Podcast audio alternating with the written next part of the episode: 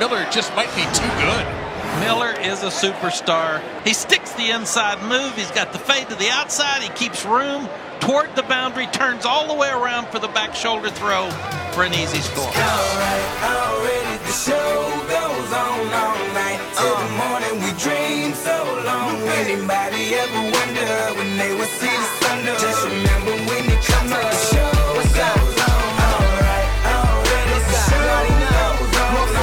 Hey guys, and welcome to another episode of Draft Daily. I'm really excited for this one, both an exciting prospect and a great person to have on. He's a guy that's really coming up in the industry as we speak. Brad Kelly, you can follow him on Twitter at Brad Kelly17. He's a wide receiver and defensive ends coach, a high school coach. He's also a wide receiver scout for Breaking Football, and he covers the draft for Cover One. Brad, how are we doing today? I'm good, man. Thank you for having me. Appreciate it. I'm ready to talk some Anthony Miller. Before we jump right into Anthony Miller, like he's currently 23 years old. I, I'm curious, how much does age matter to you? Because this is a debate that people get into every day on Twitter. So when it comes to wide receivers, I, I take into account age, but I don't I don't value it I think as highly as some other people in draft Twitter do. If a guy so a guy like Anthony Miller is a fifth year senior and he's gonna be two years older than some of the other prospects, I'm gonna take that into account because it is a two years difference. But when it comes to a guy who, who I think can play and I think projects well at the next level, I'm not gonna take age into account too much. I think the the shining example of that is Calvin Ridley. When it comes to Calvin Ridley, I think he's a first round pick. You know, he's 23 years old throughout his rookie season. You're not really projecting in past five years. You know, you have four years and then the, the fifth year team option uh, on the first year contract. I'm not going to project what a guy looks like when he's 29 years old. You know what I mean? 29, 30 years old. I'm more of a guy, I'm going to see him throughout his rookie contract, want I project what he's going to look like then, then, and then we'll go from there. I think that's fair. The way I treat age in general is if you're an older prospect, you need to be developed. You can't be a project at that point. I'm much more likely to take a project that's 20, 21 years old than a 23 year old guy. And Anthony Miller is a guy that has a lot of nuance to his game. Like he's a developed receiver. So it, it makes me much more comfortable with his age to the point where I'm worried less about it because I kind of feel like I know the player I'm getting. So let, let's jump right into it. Anthony Miller, I know you're a fan. What gets you excited about his tape? Well, so when I when I scout prospects, the number one number one thing I look for is are they a complete player. So as I, as I coach receivers, I project that onto my receivers. I want them to be able to do everything that uh, comes with playing the game. So I want them to be able to, you know, catch, block, run routes, uh, play special teams. Like I, I, want guys who are complete players. I think Anthony Miller is that guy, and he's a high effort player, which which is something that I love as well. So what gets me excited is he's, he's a complete all around prospect. You know, he's, he's a little undersized, but that's okay because he plays all around the formation. He has experience playing all around the formation. You know, so I think that he's a complete player, and and that's going to project well at the next level. Even if a team kind of tapers down his roles, you know, gives him his niche, says you know you're going to thrive in these two roles. I think he'll thrive in those roles.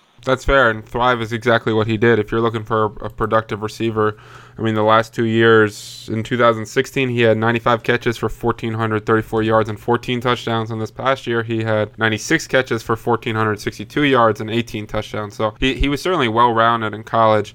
I, I think part of that is the system, his, his numbers, but certainly a very talented player. I think that he's very dangerous with the ball in his hands that's one thing I really like about him. I think he's got a lot of run after catch ability, both between making people miss and running through contact with good balance. He's got a strong stiff arm. I think at times he can cut back into traffic more than I would like him to. I think I don't think he has bad vision by any means, but I think sometimes he gets himself in trouble there. And then I love his feet. I mean, his feet are going to translate to his ability to run routes, but he wins at the line of scrimmage incredibly well, both on the outside and then if you kick him in the slot, he's not going to really have to beat press. But he showed a comfort in doing that, and that's something I really liked about his game. Yeah, I definitely love him with the ball in his hands, and you you kind of mentioned it. His his contact balance is incredible. It's almost like it's almost like a Kareem Hunt like contact balance. And there are some clips. I was actually just watching this game against SMU this past season they run him on a fly sweep. He's he's wrapped up around his shoulders by defensive end, like six yards, four four to six yards in the backfield. He's able to get through it because he has such a low center of gravity, and like you said, his feet they're really firing through contact, and that keeps him upright a pretty good amount. He's not the most elusive player. I, I would kind of like my guys. He's only five eleven. I, I would like the, the smaller guys to be a little bit more elusive, but I love the balance and I love the feet. So I think he is good with the ball in his hands. I think that's a, a role that I really like him, you know, at the next level, you know, get him the ball in space and, and see what he can do. Yeah, we don't have his testing numbers. He has a he had a broken foot, right, or a foot injury. So we only got the fact that he repped 22 times on the bench, which quite frankly I don't care that much about for a wide receiver. But so we, we didn't get all the testing times to determine what he is an athlete. I thought he had good speed. Not it's not excellent. I thought he had good feet. He's not necessarily the most elusive guy. I think that's fair, but his contact balance will make up for a lot of that those issues. I also think he's a really smart player. Like I thought he settled in zones very well. And you know the, the game that I, I keep coming back to is when he played UCF and went heads up versus Mike Hughes, who's a, supposed to be a first round corner. He beat him at the line of scrimmage. He caught the ball over him. He had good uh, strength in his hands through contact. Um, I think there's a lot of things to like about him. Do you think that he's a slot receiver, an outside receiver, or where where would you kind of start him off? I think he's primarily more of a slot receiver, but I, I do think he's a guy who's going to get moved around to the outside. Um, you know, he's not. I don't think he's limited just because he's five eleven. I don't think he's limited. Like you said, I think he's shown the propensity to get off the press, and even against a guy like Mike Hughes. Uh, and like his, his feet and his lateral agility are good enough, and he has good hand usage at the line, and he has good hand usage throughout his throughout his stems. That I think that even if he's pressed, I think he'll be okay uh, because of that lateral agility and hand usage. So I don't think he's just a slot receiver, but I think that he'll play primarily there because he is a little bit smaller. Yeah, I think I think when you're he's probably going to be a fourth or fifth round guy, and a team's going to look at his size and profile in the slot, and that's certainly where he's going to start off. He may be able to move to the outside, but I think again he'll start off in the slot. Do you have any uh, major concerns with his game? Well, definitely touched on it with the medical. When it comes to this this film grade, I actually think he had the best film in the class of all the receivers. Now you have to take into account the advanced age, and you have to take into account his, his broken foot when when projecting him as a prospect, and that that is a scary a scary thing, especially for an older guy to have that have the injury, and it's obviously kind of nagging him that he couldn't participate at the combine. So I think that's the, the main concern. Otherwise, I think you touch on his athleticism. I think he's a good athlete. I mean, you look back at his, his track numbers. He is his, his high school his high school's uh, records in the 110 meter hurdles, 300 meter hurdles, and I think the long jump. So he's a good athlete. And when you're 5'11 and you're a hurdler, you have to have flexible hips, and I think that's something that he really does have. He's he's good at dropping his hips. So I think all around his athleticism, he has good enough speed. You know, not not crazy breakaway speed, but good speed and the flexibility uh, in his routes and with the ball that he will be a very a good a above average athlete at the next level. I think that's fair uh, a fair way to judge his athleticism. I, the one issue that I thought I had on tape was he had some concentration drops, and every receiver is going to do that. But I also thought he let the ball on his body sometimes too much, and it led to some issues. He he did a really good job adjusting to the football with his body, and then sometimes uh, the fourth and seven play against UCF where the next play is an interception. They throw to him. It's a terrible throw. He's leaping, adjusts to it, and then it kind of hits him in the shoulder and kind of almost squirts out. I think he's got a lot of catches where they're almost drops too. But then you also see him extend for the football. He's got really good body control by the sideline. He can catch the ball through contact. So it's one of those things that I think is a knock. It's not necessarily a strength, but I'm not going to make it a weakness. Right. I he does have a, de- a decent drop rate, and, and like you said, a lot of times the ball is coming into his body. But as you touched on, his body control and his ball skills in contested catch situations is very good. It's almost like a desirable trait. If I could see that at bigger receivers, like their ceiling would be very high. Um, and I think he's really good at that. And you you, you talked about against Mike Hughes. He did that on Mike Hughes. He rose over him. He hit, he extended away from from his chest plate, thumbs together, like saw the ball through the diamond, and he tucked it in away from the defensive back, which is huge uh, as far as not letting the defensive back play through your hands and play the pocket. So I think he is really good in those contested catch situations, especially when he's matched up on a corner who's you know a similar size to him. Uh, but he does have a few drops. I think that that that is a a semi knock on him. Um, and I don't like how, how he's not always extending away uh, to catch the ball. He is let it come to his body, and even when he's catching with his hands, it's closer to his chest plate than I would like.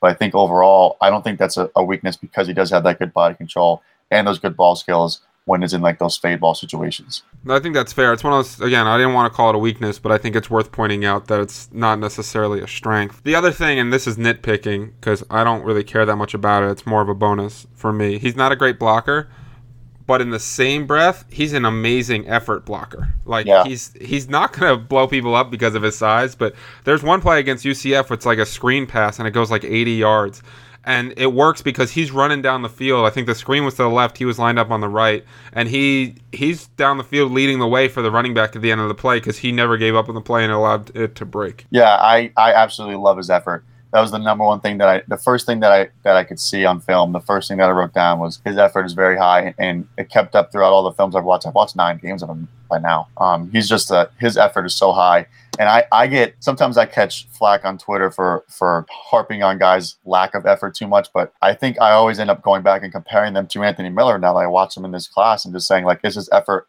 Anthony Miller's effort. Like it's not, and, and that's an issue. Like I want it to be that high at all the times. And like I said, as a coach, if a kid, if a high school kid isn't isn't showing that type that type of high effort, I take him off the field immediately. And like that's something that I, I would never have an issue with Anthony Miller. And like you said, he's not his form isn't great as a stalk blocker, but as far as him, you know, selling out for his teammates, committing to his teammates, you know, not giving up on any plays he's like 100% bought in. Yeah, it reminds me some of Zay Jones last year, and he was he was a very similar player where you saw the effort. And uh, again, like you, that's that's one of those guys that you can just tell he loves football and loves being out there, and he's gonna de- be dedicated to his craft. And anytime a player goes all out all the time, that that's that's a bonus. When you watch his game, does he remind you of anybody? So my my floor comparison is Jamison Crowder from the Redskins. Crowder's actually a little bit smaller, but he was his team's main target this year. He's a guy who can move around a little bit, uh, good with the ball in his hands, has some good balance, but he does suffer from some concentration drops, like we touched on. But then my ceiling comparison is Antonio Brown. I think that might be a little rich, but as far as the play style goes, they're they're very similar games. And Antonio Brown's not an elite athlete. I think I think Miller would test decent if he does if he's able to participate in Memphis's pro day,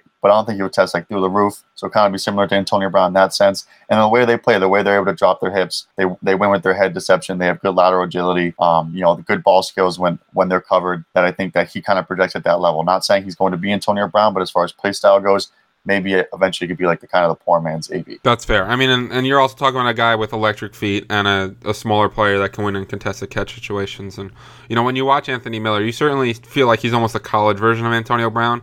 And the tough thing is when you say this out loud, people are like, "Oh, so you're saying he's Antonio Brown?" It's like I, I remind people on the podcast every time, please calm down. We're not saying that at all. We're just saying that he's he's you know he's a smaller receiver with quick feet that can make contested catch situations. So he's got different traits that share that are similar to Antonio Brown's. My comparison, and I'm actually really proud of this one, is Sterling Shepard. Shepard came out, he was an older prospect. He fell a little bit for it. He was known as a good route runner, a guy that played outside and inside, predominantly moves to the slot, wins in a lot of red zone situations, really good feet. And so, to me, if you're thinking about what kind of impact Anthony Miller could have on the NFL, I think a Sterling Shepard type role makes a lot of sense for him. Yeah, and, and Shepard's had a productive last two years, and, and, honestly, he was the Giants' number one target this past season. Uh, you know, kind of because of uh, Odell getting injured, and that's kind of can be a role that Anthony Miller might be able to thrive in. If he's your number two option, but can really step in as that number one when you need him to. I think I think at the next level he could be that guy. Yeah, a big thing with Anthony Miller in terms of his value in general is how much you value the slot receiver because the more teams play 11 personnel and the more you watch football, the more you realize it's a very important position. His numbers are a little inflated in general, in my opinion, due to the fact that they threw so many bubble screens to him. And that's not something that they're going to do a ton of in the NFL, but it also got to show you his run after catchability and contact balance. So just wanted to point that out. Is there a place you would like to see him go where, you, where he could really thrive? Well, I am a Patriots fan, so naturally, as soon as you say slot receiver, my ears are going to perk up. But as far as his uh, a team that kind of needs a, a separator at the receiver position, I think Miller is a good separator, is the Dallas Cowboys. I think that their their scheme, they never really attempt to scheme players open, and they don't have guys who can separate in one-on-one situations. Not not very well, at least maybe other than Beasley. Uh, and I think that Miller could kind of be you know Beasley on steroids in the, in the sense that he can separate even better. He's a little bit bigger, a little bit stronger, better overall player, and can be that guy that they finally need. You know, a guy who can win those one-on-one situations, even in the slot, especially in the slot and like get open for Prescott. See, I didn't know you were a Patriots fan, and if I knew that, I don't think I would have had you on the podcast. Uh, it's funny because I see your profile picture, right, and to me, eh, I always think of the Lions just because of the colors. So for some reason in my head, you were a Lions fan, but listen, Patriots and slot receiver, that's going to go hand in hand. so one team that he won't end up on, but I would love to see him go to is the Houston Texans because I love Deshaun Watson and the Braxton Miller experiment didn't really hasn't really worked out to this point. And if you had Hopkins, Fuller, and Miller, the way they complement each other and what they could do with that team would be really fun. Again, we talk about his run after catchability. If you put him in Cleveland next to Corey Coleman and Josh Gordon, and had him work some of the underneath stuff as well as down the seam, like teams would not be able to stop that. He could be a really good replacement for Jarvis Landry if they're trying to do more of that stuff. I mean, you're, you're kind of looking for a team that that has an opportunity in the slot where they could use some more explosive playmakers. I mean, slot receivers in general, I feel like the one of the easier plug and play guys in the NFL. You, you start to question their ceiling, their upside as a number one receiver. You, you can correct me if, if you disagree, but I think a lot of times slot receivers can fit on most teams in the NFL. Yeah, and, and definitely, I, I, definitely agree with that. And on top of that, like like you said, he's been so productive the last couple years that it's, it's a pretty easy projection as far as he is going to produce in the NFL. And he, I think he's going to be able to do it right away because he's a little bit of an older prospect. So he's a guy who's like, he's a plug and play guy day one you know, I want him on the field on my offense. Brad, I just want to thank you for joining us, man. This this is a, a blast for me. Again, finding out you're a Patriots fan is just it hurts. You've had way too much football happiness in your life compared to me. But uh, why don't you tell the people where they can find you? Yeah, so I'm at Brad Kelly 17. That's K E L L Y 1 7 on Twitter. I write for Breaking Football at Breaking underscore FB and for Cover One, which is at cover underscore one underscore and cover one dot net. I am currently working on a wide receiver only draft guide. I'm just going to look at the wide receiver prospects uh, in this year's draft. I'm going to have how I scout, my grading scale, um, what I look for, examples of what I look for, and notes from prospects uh, games uh, that I've watched. So it's going to be pretty extensive, as, as extensive as I can make it. Uh, it'll be a ten dollar a ten dollar cost, and it'll be I think it'll be a PDF file, and I'll be selling that probably a week or two before the draft. So that's really my big project I'm working on right now. I've seen all the work you do on receivers, both your articles and the Twitter stuff, and I can tell you that you have ten dollars on its way from me. So I'm, I'm going to encourage everyone that's listening to this to purchase that again. Again, Brad is an up and coming superstar, really knows wide receivers, both from coaching them and all the work he does on them. Guys, you can follow him on Twitter at Brad Kelly17. You can follow me on Twitter at Elliot Christ. You're listening to the Draft Daily podcast. You can find us on iTunes, Stitcher, and Google Play. As always, guys, we really appreciate you listening. Thank you. Give me that late 80s, early 90s, old school. Feeling like my second album so cool. Chirac summer looking so cruel. Look shorty in the eye, told me it was no rules. Went to speak, but was like, never mind. Let my mind just sneak back to a better time.